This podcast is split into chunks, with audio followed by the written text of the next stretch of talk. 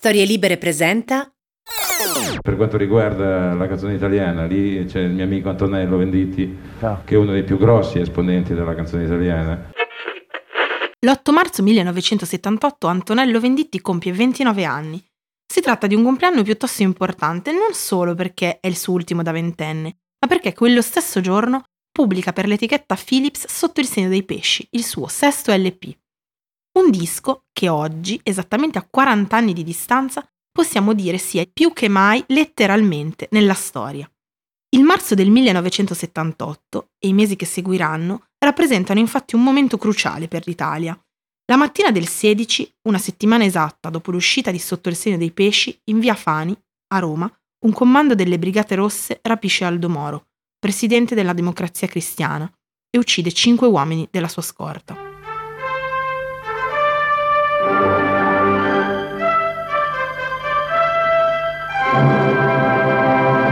Adesso vediamo il primo servizio sul rapimento di Moro avvenuto un'ora fa.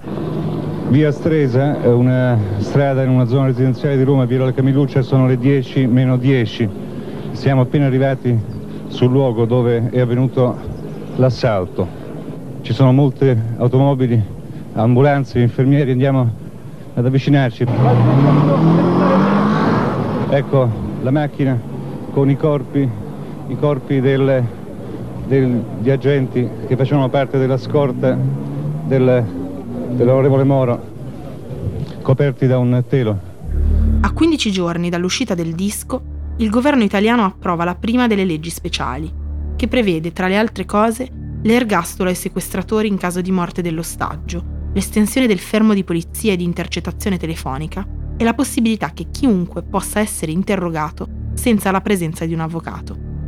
Due mesi dopo l'uscita dell'album, invece il 9 maggio, mentre a Cinisi, a pochi chilometri da Palermo, gli uomini del boss mafioso Gaetano Badalamenti uccidono barbaramente il giornalista e attivista Peppino Impastato, a Roma, in via Caetani, il corpo senza vita di Aldo Moro viene rinvenuto nel baule di una Renault 4 di colore rosso. E lei sul franco dritto? Sì, ma io voglio sapere chi parla. Brigate Rosse. Ha capito? Sì. Adempiamo alle ultime volontà del, del Presidente comunicando alla famiglia dove potrà trovare il corpo dell'onorevole Aldo Moro. Che cosa dovrei fare? Mi sente? No, se può ripetere per cortesia. Non posso ripetere, guardi. Allora, lei deve comunicare alla famiglia che troveranno il corpo dell'onorevole Aldo Moro in via Caetani. Via Caetani. Una Renault 4 rossa. Il 22 maggio vedrà la luce, a seguito del referendum del 17 maggio, la legge sull'aborto, che permetterà alle donne italiane di interrompere legalmente lo stato di gravidanza. Se tutti questi eventi potessero avere una colonna sonora ufficiale, probabilmente sarebbe proprio sotto il segno dei pesci, che appena uscito raggiunge il primo posto in classifica, ma soprattutto entra attivamente, prepotentemente nelle case degli italiani, con la propria statura allegorica, simbolica. Sotto il segno dei pesci è un disco che fa la storia del cantautorato italiano, entrando nelle vite di un'intera generazione, per restare, a futura memoria, un racconto emblematico e cruciale di un momento storicamente connotato e specifico.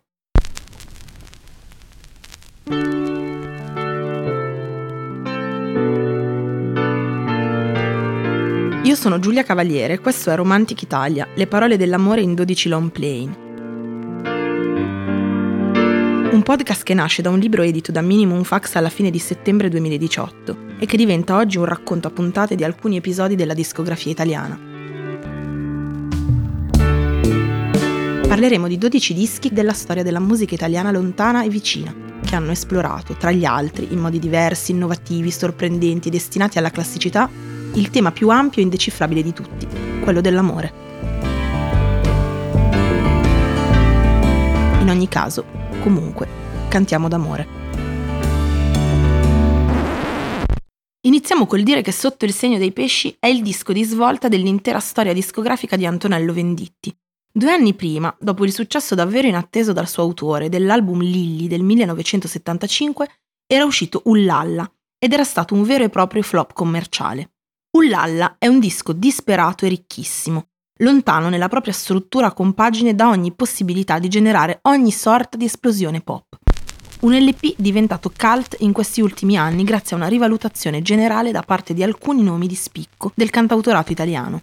In Ullalla, infatti, registrato allo studio Il Mulino di Anzano del Parco, allestito da alcuni anni da Giulio Rapetti, Mogol e Lucio Battisti, i session man sono gli stessi che nei mesi immediatamente precedenti avevano registrato Lucio Battisti, la batteria, il contrabbasso, eccetera, proprio di Lucio Battisti. Saranno loro a seguire Venditti in tour insieme a Ivan Graziani, co-arrangiatore dell'album insieme a Venditti stesso. Sarà poi Venditti, ricordiamolo, nel 1977 a produrre proprio l'album I lupi di Ivan Graziani. Bastano dunque poche informazioni, pochi riferimenti ad alcuni nomi per comprenderne il riconoscimento odierno.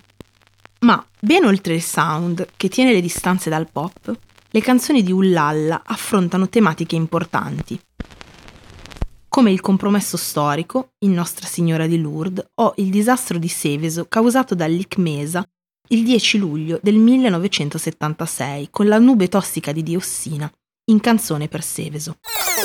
Una nube tossica si è sprigionata e fuoriuscita dallo reparto chimico di questo stabilimento fra Meda e Seveso a una trentina di chilometri da Milano, danneggiando le culture circostanti uccidendo moltissimi animali da cortile, ma soprattutto provocando delle lesioni cutanee piuttosto gravi a una ventina di bambini della zona che ora sono ricoverati all'ospedale.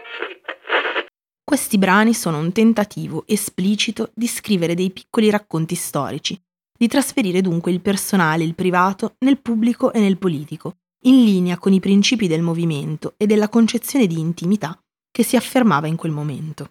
Nonostante lo scarso successo popolare, dunque, Ullalla rappresenta una premessa interessante a ciò che accadrà nel passo successivo della discografia di Venditti.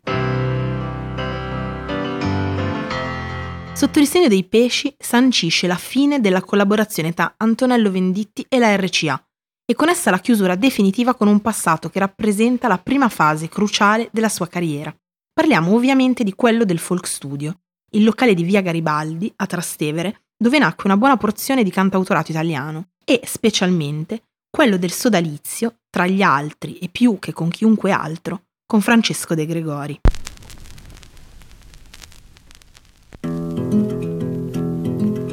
Proprio con De Gregori, Venditti aveva esordito nel 1972 con Theorius Campus, grazie a un contratto firmato con la casa discografica Hit di Vincenzo Micocci.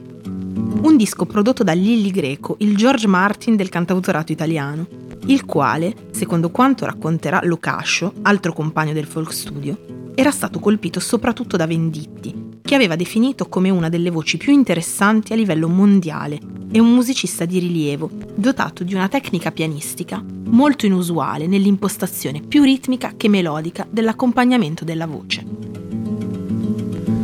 strade di case grigie di neve sporca, te ne vai.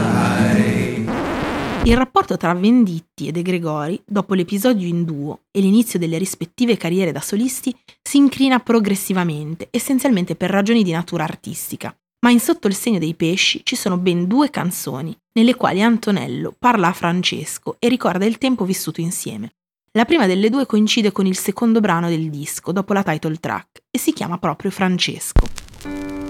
Scusa Francesco, se ti ho rubato rubini puri dalle tue tasche Francesco è un brano struggente. Diciamo che è una ballata per pianoforte in cui Venditti, in un modo profondamente lirico, cerca di sottolineare l'importanza dell'amicizia sul distacco e soprattutto l'importanza della musica, fatta da due amici. Mi hanno ingannato. Ma c'è un'altra canzone straordinaria in Sotto il segno dei pesci che racconta le gesta del duo attraverso l'Italia. Partirono in due ed erano abbastanza è una delle migliori del disco ed è diventata un classico non solo del repertorio di Venditti ma pure dell'intera discografia della canzone italiana. E fu a Bologna che scoppiò la prima bomba. Si intitola Bomba o non bomba ed è la storia, realistica insieme allegorica, di un lungo viaggio italiano. e bomba non bomba, noi arriveremo a Roma.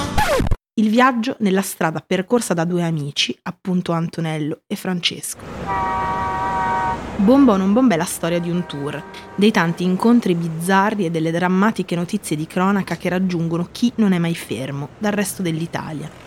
Ma è anche il tragitto percorso verso il successo, verso una casa, Roma che è pure, sempre simbolicamente, il centro della nazione, lo snodo necessario, il perno attorno a cui inevitabilmente il viaggio in Italia, di corpo e notizie in movimento, ruota. Il pezzo è un esempio di raffinatezza narrativa profondissima.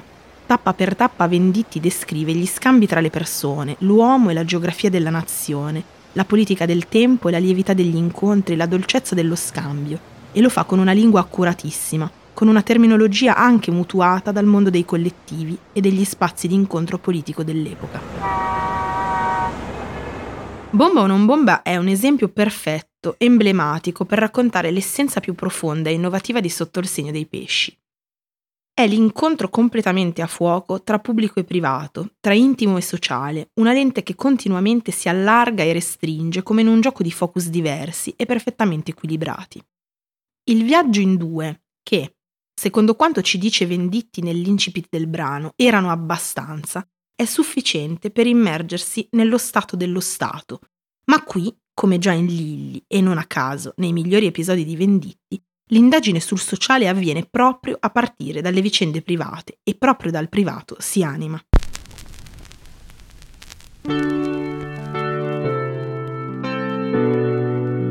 L'eroina di Lilly qui è allora nella storia, privatissima e struggente, dello spacciatore Chen il cinese. E la critica nemmeno troppo velata a un'informazione trasformata in un sempre più becero intrattenimento che già l'invettiva fiabesca di penna sfera, contenuta nell'album Lilly, ci aveva introdotto. E che qui ritroviamo il telegiornale, e che passa dalla nostra precisa percezione, cioè da come il singolo e quindi la società subiscono questo bombardamento mediatico nella vita quotidiana. E poi, naturalmente, c'è Sara, che di tutto questo è un altro esempio adeguato, se non perfetto. Pare che la storia di Sara Venditti l'abbia appresa da due suoi amici dell'epoca, lei resta incinta, giovanissima, lui non sa che fare, vuole scappare anche se la ama. Si sente troppo giovane, inadeguato. L'autore, appresa la storia, una sera corre a casa e la racconta in prima persona, diventa il padre e mette in versi il pensiero incerto di un futuro da giovani genitori. Sara è molto più di una canzone d'amore di un ragazzo alla sua ragazza e alla futura madre di suo figlio. È un pezzo che, dietro l'apparenza anti-abortista, introduce invece il tema della possibilità dell'aborto. Una cosa neppure pensabile nella canzone fino a quel momento. Sara racconta a poche settimane dal referendum sull'aborto il dubbio, il desiderio di poter vivere qualcosa e insieme la paura di ciò che questa comporterà. Ricordati che aspetti un bambino. Che questo specifico dubbio entrasse in una canzone non era affatto una cosa scontata. In ogni caso, se volete sapere come è andata a finire, beh, pare che la canzone abbia convinto il ragazzo a tornare dalla sua fidanzata. Se avessi tempo Con 160 voti a favore e con 148 voti contrari, il Senato ha approvato in via definitiva la legge sull'aborto. Tutto bene, insomma, per fortuna anche per il referendum. Magari in chiesa, dove tua madre sta aspettando per poter piangere un po'. In che modo Venditti in questo disco parla d'amore? Lo fa con questo gioco ottico di allargamento e restringimento continuo di prospettiva tra pubblico e privato di cui parlavamo poco fa. Lui stesso, qualche anno fa, a Francesco Pacifico raccontava. L'idea era comunque di rinunciare, di non andare alla televisione, di non parlare d'amore. C'era una certa formazione di quel tipo. Io avevo scritto una sola canzone d'amore negli anni 70, Le tue mani su di me, che poi parlava d'amore già in un modo diverso. Calcola che Le tue mani su di me capita quando c'è l'esistenzialismo, Paoli, Il cielo in una stanza, Tenco. Quella era la prima canzone che andava dentro la società, che vedeva l'amore come può essere Bertolucci, fai conto. io ti chiamo amore, ma è vano se tutta la società è ingiusta. Questo sostanzialmente non aveva detto nessuno. Era una specie di The Dreamers. La domanda che ci facciamo è, ma se c'è la rivoluzione fuori, tu che fai? Fa la rivoluzione o continui a scopare? Era proprio questo. Era proprio questo. Ed è esattamente in questo modo che l'amore entra in sotto il segno dei pesci, a partire dalla title track, che dell'amore canta le trasformazioni dall'aspirazione amorosa privata della canzone degli anni 60 a quella di un amore collettivo, totalizzante, sociale, che muove le illusioni e i desideri, infine spesso disattesi, di tutti i personaggi nella narrazione verticale del brano, e che fa naturalmente riferimento agli anni 70. E poi Giulia, una canzone d'amore e disperazione in cui Venditti si rivolge alla donna che gli sta portando via, diciamo così, la fidanzata. Con Giulia, che è senz'altro una delle vette compositive di tutta la discografia di Venditti, con una coda sorprendente, quasi post-prog, Venditti racconta un amore saffico per la prima volta, ma soprattutto racconta il femminismo. E se da un lato dipinge una donna rappresentata secondo gli stilemi classici e un poco vetusti, la fidanzata, le contrappone un'immagine di donna alternativa, Giulia, una donna che non risponde alle banalità dell'icona femminile in canzone e soprattutto, specialmente, nella canzone d'amore, ma una donna che è diversa, esteticamente, emotivamente, intellettualmente. Giulia, infatti, ci dice Venditti, lotta insieme e parla anche per te. Giulia è quindi la donna nuova, percepita dall'uomo, dal giovane uomo degli anni 70 è la donna delle riunioni, dei collettivi, delle occupazioni. E la camera è bassa e la mano piano piano che scende. E diversa, Giulia, lo è in primis nella mente dell'autore, a tal punto da confonderlo, sorprenderlo tra rabbia e desiderio, repulsione e curiosità.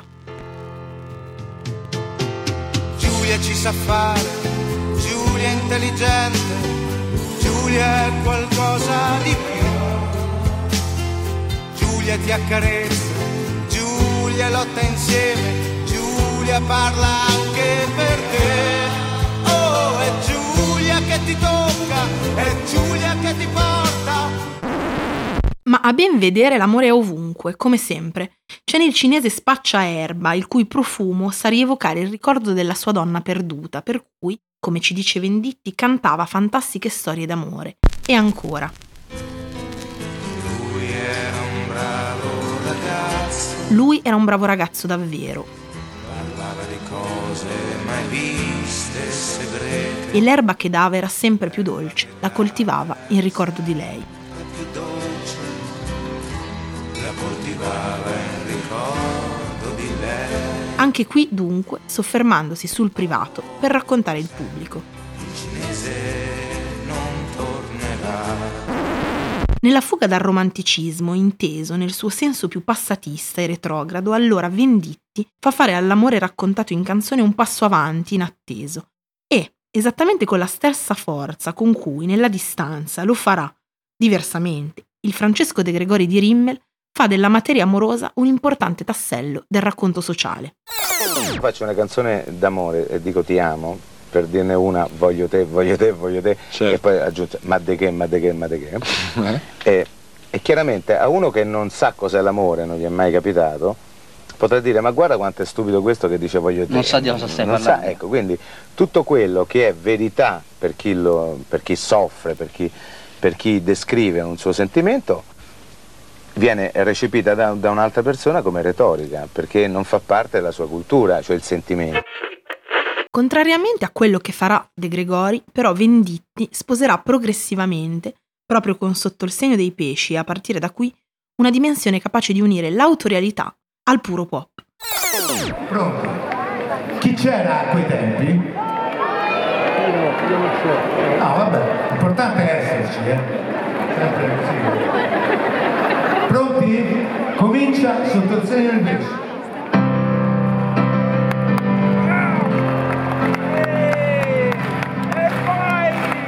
Le canzoni di Sotto il segno dei pesci sono infatti tutte canzoni pop, sono canzoni per tutti, dove la dimensione narrativa, a differenza da quanto accadeva in un Lalla e in generale nel primo Venditti, incontra di continuo la ballata, la lievità e la forza armonica e melodica di canzoni dalla struttura al limite della perfezione e dell'immediatezza, sempre sorprendente.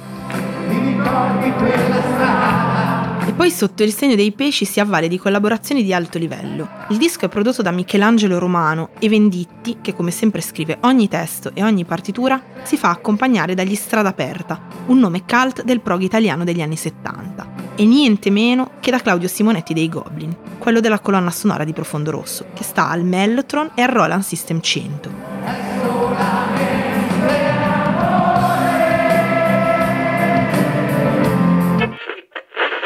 La copertina è concepita da uno dei re delle cover italiane, Mario Convertino. Inizialmente riporta tutti i segni zodiacali in rilievo, così come lo ritroviamo nella ristampa box 2018 uscita in occasione dei 40 anni dell'album.